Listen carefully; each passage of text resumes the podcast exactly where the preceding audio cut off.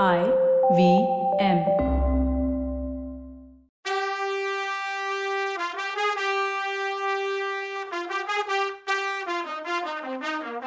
காட்டுக்குள் தேனீக்கள் கூட்டுக்குள் வைத்ததை பாட்டுக்குள் வைத்தவன் அப்படின்னு கண்ணதாசனை புகழ்ந்தார் சமகால கவிஞர் வாலி. அப்படி ஏட்டுக்குள் இருந்த பொன்னியின் செல்வன்ற தேனை பாட்காஸ்டாக கொண்டு வரும்போது அது ரெண்டு கைகளையும் நீட்டி வரவேற்ற பெருமையும் புகழும் உங்களையே சேரும். நாம் இப்போ ஐம்பதாவது எபிசோடில் அடியெடுத்து வைக்கிறோம். நம்மளோட இந்த பயணத்தில் உங்களோட ஆதரவும் கருத்துக்களும் எங்களை மென்மேலும் ஊக்கப்படுத்துனுச்சு. நாலு லட்சம் டவுன்லோடுன்றது பெரிய மைல்ஸ்டோன் தங்களுடைய ஆதரவுக்கு மிக்க நன்றி. Keep listening and supporting welcome to கதை பாட்காஸ்டின் பொன்னியின் செல்வன் இது எபிசோட் ஐம்பது. கதை சொல்பவர் கவிதா.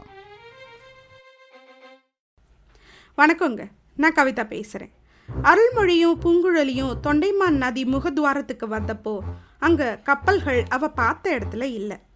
ஐயோ என்னது இதுன்னு அவ போட்ட சத்தத்தில் என்ன ஆச்சுன்னு கேட்டார் இளவரசர். இளவரசே சத்தியமாக இந்த இடத்துல தான் நான் புலிக்கொடியோட இருந்த கப்பல் ரெண்டையும் பார்த்தேன். ஆனால் இப்போ அந்த இடத்துல காணுமே. சேனாதிபதி என்னை என்ன நினைப்பாரு? நீங்கள் தான் என்ன நினைப்பீங்க என்னை பற்றின்னு கவலையோட கேட்டான் பூங்குழலி நீ கவலையே படாத. நீ பொய் சொன்னன்னு நான் நினைக்கவே மாட்டேன். நீ பொய் சொல்ல வேண்டிய அவசியமும் இல்லைன்னாரு. அதுக்கு அவ அவசியம் இருக்கு. அழகுல மன்மதன் வீரத்துல அர்ஜுனன் மாதிரி இருக்க பொன்னியின் செல்வன் மேல காதல் வந்து கூட ஒரு பொண்ணா இருக்கனா இப்படி பண்ணியிருக்கலாமேன்னு கேட்டா. அதுக்கு சேனாதிபதி வேணும்னா அப்படி நினைப்பாரு. ஆனா உன் மனசுலையோ ஏன் மனசுலையோ அப்படி ஒரு விஷயம் இருக்க வாய்ப்பே இல்லைன்னு சொன்னார் இளவரசர். இதையே தான் வானதி விஷயத்துலையும் சொல்லுவீங்களான்னு குறுக்கு விசாரணை போட்டா பூங்குழலி. சேனாதிபதியும் என் அக்காவும் சேர்ந்து அந்த பொண்ணை என் கழுத்தில் கட்டிவிட பார்க்குறாங்க அவளுக்கும் ஒரு ஆசை இருக்குமோ என்னவோ? அதெல்லாம் விடு. நீ பார்த்தப்போ கப்பல் எங்கே இருந்துச்சுன்னு கேட்டார்.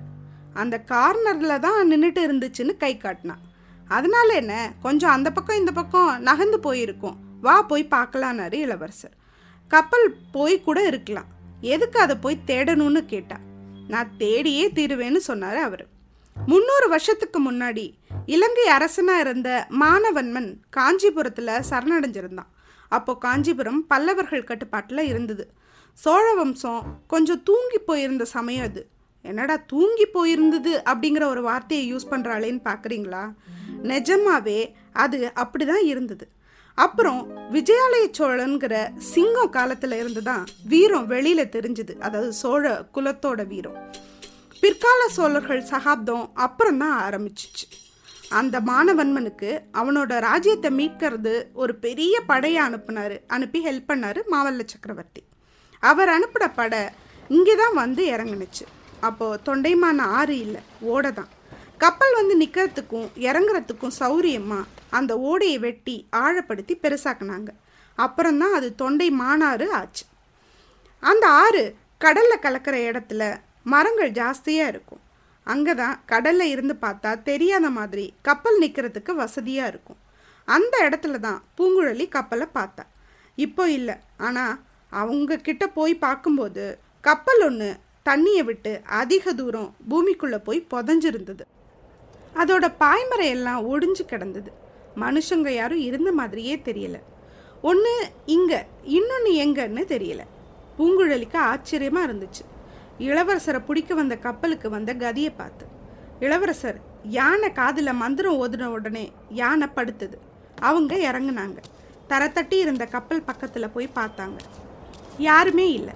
பக்கத்தில் யாராவது இருக்கலாமோன்னு பூங்குழலி விசில் அடித்து பார்த்தா. பதிலே இல்லை. இளவரசர் கைத்தட்டி பார்த்தாரு. ம் கப்பலில் ஏறி பார்த்தாங்க. கப்பல் அடிப்பலகையெல்லாம் உடஞ்சி நிறைய தண்ணியும் மணலும் உள்ளே வந்துருந்தது.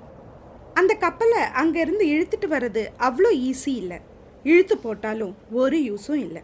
பூங்குழலி நீ பார்த்த கப்பல் இதுதான் நான். அங்கேருந்த புலிக்கொடியை எடுத்துக்கிட்டே இளவரசர் கேட்டார். அது மாதிரி தான் தெரியுதுன்னு அவ சந்தோஷமாக சொன்னான். உனக்கு என்ன இவ்வளோ சந்தோஷம்னு? கேட்டார். உங்களை கைது பண்ண வந்த கப்பல் இப்படி ஆனால் எனக்கு சந்தோஷமாக இருக்காதான்னு கேட்டா அவ. அது தப்பு பூங்குழலி. ஏதோ நடந்திருக்கு. நம்ம புலிக்கொடி கப்பலுக்கு எப்படி இப்படி ஆச்சுன்னு எனக்கு கவலையாக இருக்குது இதிலிருந்த மாலுமிகளும் வீரர்களும் என்ன ஆனாங்க? இன்னொரு கப்பல் முழுகி போயிருக்குன்னு நினைக்கிறியா? அப்படின்னு கேட்டார். உடனே அவ முழுகி போயிருக்கும்னு நினைக்கல. போயிருந்தா நல்லதுன்னு சொன்னான் உடனே இளவரசர் நல்லது இல்லவே இல்லை. இந்த கப்பலோட நிலைமை பார்த்து அது இன்னும் கொஞ்சம் தண்ணி நிறைய உள்ள இடத்துக்கு போயிருக்கலாம். சோழ நாட்டு மாலுமிகள் கப்பல் விடுறதுல வல்லவங்க. பரம்பரை பரம்பரையா இதையே செஞ்சு பழகினவங்க. அவங்க எப்படி இப்படி கப்பலை கரை தட்ட வைக்க முடியும்? எப்படியும் இதில் உள்ளவங்க எல்லாரும் தப்பிச்சிருக்கணும். ஒன்று இன்னொரு கப்பலில் ஏறி போயிருக்கணும். இல்லை இங்கே தான் பக்கத்தில் எங்கேயாவது இருக்கணும். வா போய் பார்க்கலான்னு சொன்னார். எங்கே போய் பார்க்குறது? இருட்டுடுச்சேன்னு சொன்னா அவ. என் படகு வேற இந்த ஆற்று நடுவில் இருக்கும். யானை மேலே வந்ததுனால அதுவும் யானை காதில் நீங்கள் மந்திரம் போட்டதுனால நம்ம இவ்வளோ சீக்கிரம் வந்துட்டோம். படகுல வந்தால் நடுராத்திரி ஆயிருக்கும்னா அவ. யானையை அங்கேயே விட்டுட்டு ரெண்டு பேரும் நதிக்கரை ஓரமாக நடந்து கொஞ்ச தூரம் போய் தேடி பார்த்தாங்க. படகோ கப்பலோ ஒன்றுமே கண்ணுக்கு தெரியல. சரின்னு திரும்பி உடஞ்ச கப்பலுக்கே வந்தாங்க. வர்ற வழியில் பூங்குழலி நீ எனக்கு செஞ்ச ஹெல்ப்பை மறக்கவே மாட்டேன். நாம் இங்கே பிரியணும். நான் அந்த தரத்தட்டின கப்பல்லையே வெயிட் பண்ணி பார்க்குறேன். எப்படியும் சேனாதிபதி இங்கே தான் வருவார். அவர் வந்ததும் பேசி முடிவு பண்ணி அப்புறம் செய்ய வேண்டியதை செய்கிறேன் உனக்கு இங்கே இனி என்ன வேலை? உன் படகை எடுத்துக்கிட்டு நீ போகலாம். நான் சொன்ன விஷயம் மட்டும் ஞாபகம் வச்சுக்கோன்னு சொன்னார் இளவரசர். பூங்குழலி அமைதியாக இருந்தா. கோமா பூங்குழலின்னு கேட்டார் இளவரசர். இல்லை அதெல்லாம் இல்லை. இங்கேயே பாய் சொல்கிறேன் போயிட்டு வாங்கன்னா உங்ககிட்ட எனக்கு கோவம்லாம் இல்லை. தூங்கி ரெண்டு நாள் ஆகுது. இங்கேயே கொஞ்சம் படுத்திருந்துட்டு என் படகை தேடி போகிறேன்னா அவ. நிலா வெளிச்சத்தில் அவ களைப்பு முத்தி போய் தெரிஞ்சுது. தூங்கி ரெண்டு நாளாச்சுன்னு சொன்னியே. சாப்பிட்டு எத்தனை நாளாச்சுன்னு கேட்டார். அதுவும் ரெண்டு நாளைக்கு மேலே இருக்கும். உங்கள் கூட இருந்த வரைக்கும் பசியே தெரியலைன்னா அவ. இளவரசருக்கு தம்மையிலேயே கோவம் வந்துச்சு. இன்னைக்கு மத்தியானம் நாங்கள்லாம் வயிறு புடைக்க சாப்பிட்டோம். ஆனால் நீ சாப்பிட்டியான்னு கேட்கக்கூட தோணலை பாரு. சரி வா என் கூட அந்த கப்பலுக்குள்ளே கொஞ்சம் தானியம் சிதறி கடந்துச்சு. உனக்கு கூட்டாஞ்சோறு செஞ்சு தரேன். சாப்பிட்டுட்டு நீ கிளம்புனாரு ஐயா சாப்பிட்டா தூங்கிடுவேன்னா இவ.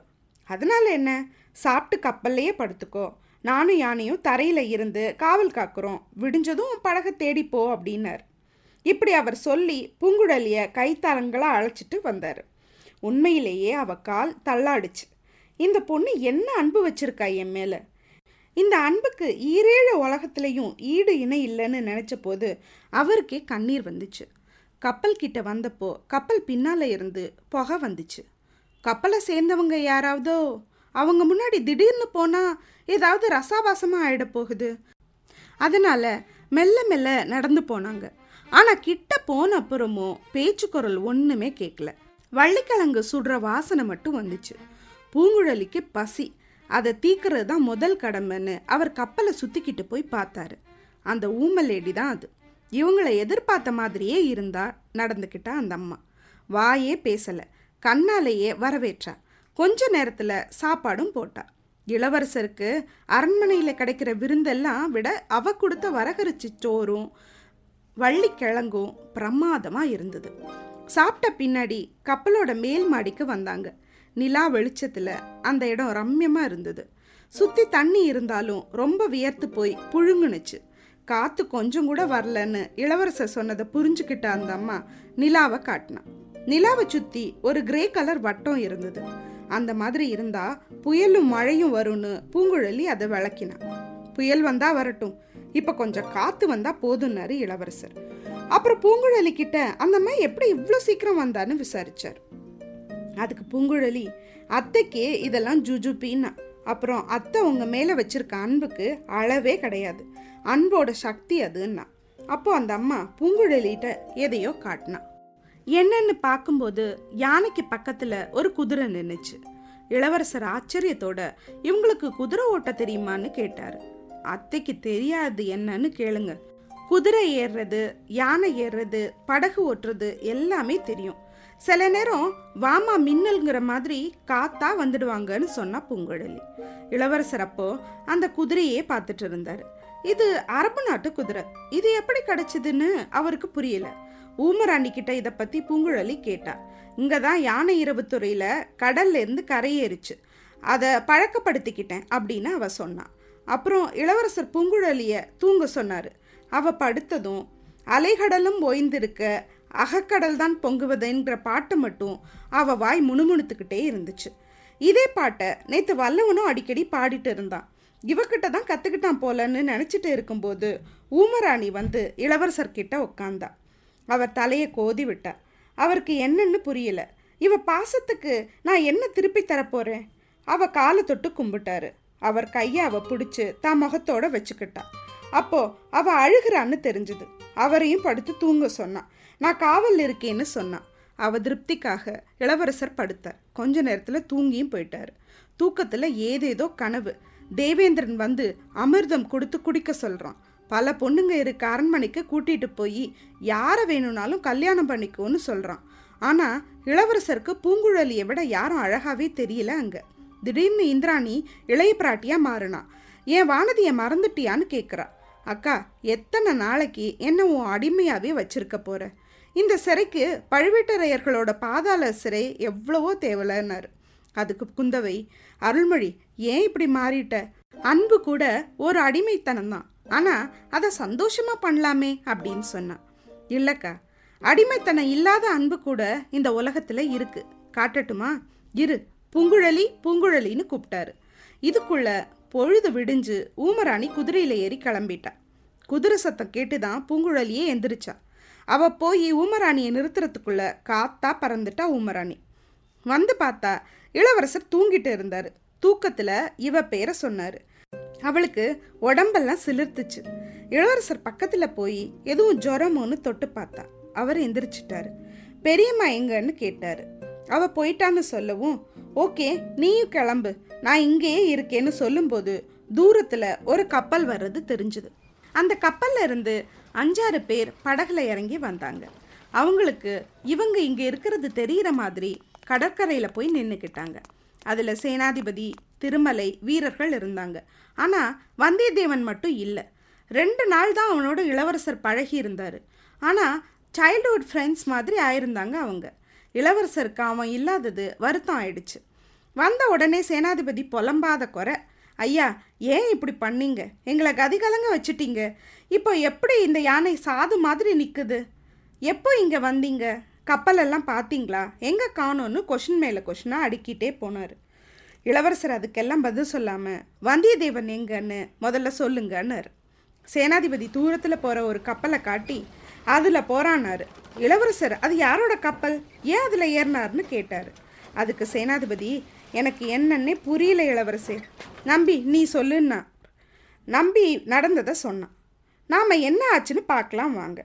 இளவரசரும் பூங்குழலியும் ஏறின யானைக்கு மதம் பிடிச்சி ஓடினதும் எல்லாரும் பயந்துட்டாங்க.